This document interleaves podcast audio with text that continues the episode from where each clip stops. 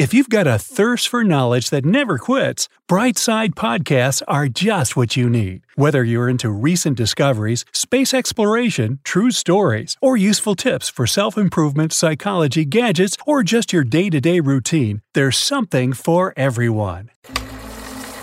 Joseph Walker is about to have an historic flight, but he does not know of it yet. He smiles at his chase pilot, showing the OK sign, and closes the cockpit of his steel friend, the newest unpowered rocket plane, X 15. It's placed under the wing of a B 52 bomber. They take off and go up to 45,000 feet. Joseph is calm and full of joy because he has been getting ready for this moment his whole life. He trusts his steel winged friend like no other. The bomber drops the X 15. The rockets fire up, and with a fantastic thrust, Joe flies steeply toward the edge of space. He knows his dream of making the first ever suborbital plane flight will soon come true. Joe adjusts the controls to intensify the rocket energy. In contrast to the usual blue sky plane view, the beautiful curved planet Earth view and a black horizon is a visual privilege only a few people can have. Joseph Walker's reaction shows he is experiencing zero gravity. Welcome to space, the pilot says quietly. We did it, guys. The Walker surname has always automatically propelled him to action. He just had to go forward, strive for higher results, and not stop. As a teenager, he loved to run, arms outstretched at the sides. He imagined that his legs lifted off the ground suddenly, and he felt himself flying, soaring up both as a man and an airplane. When he worked as a test pilot, he used to fly over city lights at dusk. They assembled themselves into gigantic mosaics below and reminded him of faraway stars he wanted to reach. His dream of becoming an astronaut and getting the astronaut wings, which he considered a great honor, was born at that time. On his way to his dream, Joe studied a lot and got a bachelor's degree in physics. He also had extensive test experience in the early X Series aircraft and 27 flights in rocket aircraft after joining the NACA, which stands for the National Advisory Committee for Aeronautics, in Dryden in 1951. He combined the experience with sound engineering judgment. What drives a test pilot to risk his life every day? Courage, duty, devotion, passion? All of it. Joe was a talented test pilot and would not have traded jobs with anyone but he had always aimed higher. So he became the right person for the X 15 spaceflight program when he was invited to be its chief pilot. The whole team, including the engineers and all the 12 test pilots, had to prove that they could design an airplane that would fly and survive at hypersonic speeds. Before, there was only a theory about hypersonic flight and subscale wind tunnel testing. That's why there were many questions like will they be able to prove it? Will they manage to design an airplane that will be stable and controllable at hypersonic speeds? Could they possibly create a structure that would survive the high heating rates associated with hypersonic speeds? And, more importantly, could a pilot survive and function adequately in this high energy environment? When the X 15 launches from the bomber's wing, it first goes into a free fall for several seconds, and only after that the rockets can be ignited so there was a considerable risk of a rocket failure too. The team also had to design an airplane that would be controllable outside the atmosphere and could successfully re enter it at high speed and steep entry angles. If the X 15 took the wrong angle, the plane would be destroyed. So, could they prove all of this? To regularly tempt fate is a real job of any test pilot. Joseph knew the anatomy of his winged friend as much as his own because his life depended on it. The X 15 looked like a big propellant tank with a cockpit. It was 50 feet long, 20 feet wide, and 13 feet high. But the propellant tanks took up approximately 25 of those 50 feet. The X 15 weighed 15,000 pounds without propellants and 33,000 pounds loaded with them. The propellants consisted of liquid oxygen and anhydrous ammonia. To fly at the hypersound speed of Mach 6 or 4,000 miles per hour, one must have an airplane that will survive temperatures as high as 1200 degrees Fahrenheit. That's why the X 15 was built of steel Inconel X, a tough, high strength nickel steel alloy. Only three aircraft were built. The X 15 was by far the fastest plane existing at that time. it could fly at a speed of up to seven times the speed of sound, which is 4,520 miles per hour.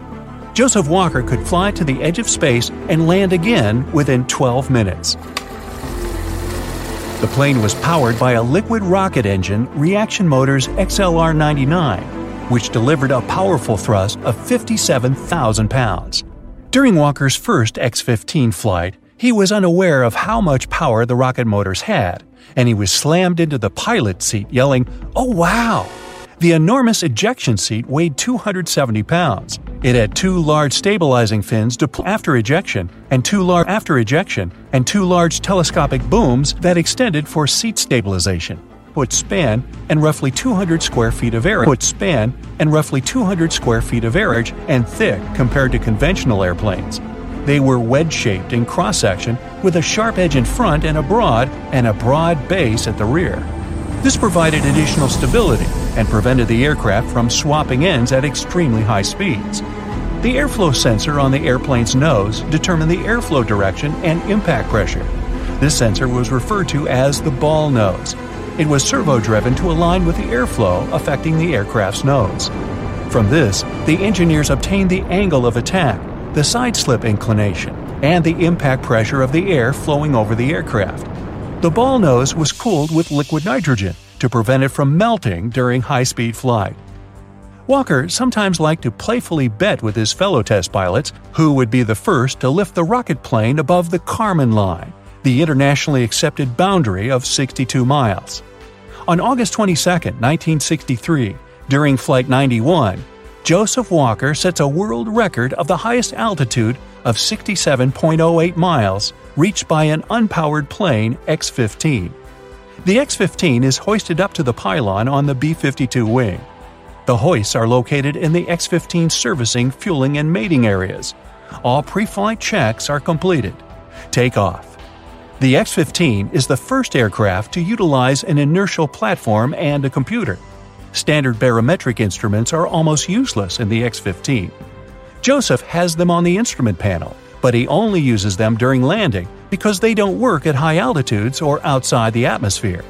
For a sizable portion of the flight, he uses inertial data for control and guidance.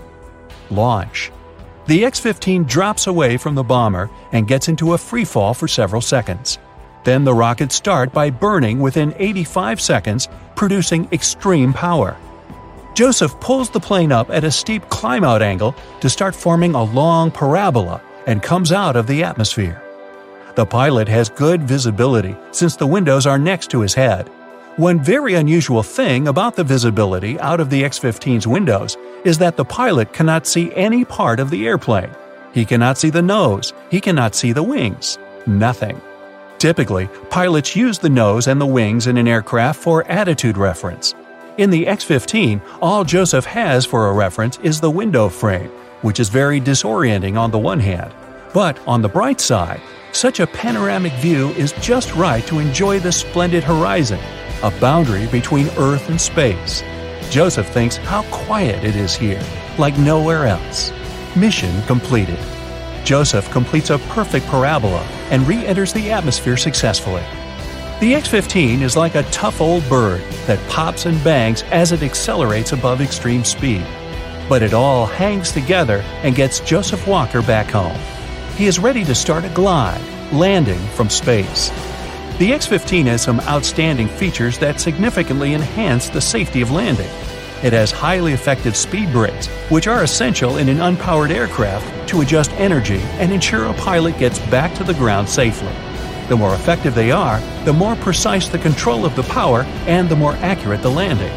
It's hard to imagine, but the pilot lands the X 15 only about 11 minutes and 8 seconds after its launch, having gone through the distance of 337 miles. Joseph Walker makes history as the first civilian test pilot flying to space by a rocket plane twice. Despite all the risks of the X 15 program, the courageous test pilots pushed the very limits of their piloting skills and physical health to master groundbreaking experimental technology. The program's overall success helped develop the Space Shuttle program and pave the way for NASA to continue to the moon decades later. Joseph Walker got a lot of awards and the cherished astronaut wings, but only many years later. The Lunar Landing Research Vehicle, used to develop piloting and operational techniques for lunar landings, was trusted to be piloted by Joseph, and the famous moon crater Walker was named in his honor.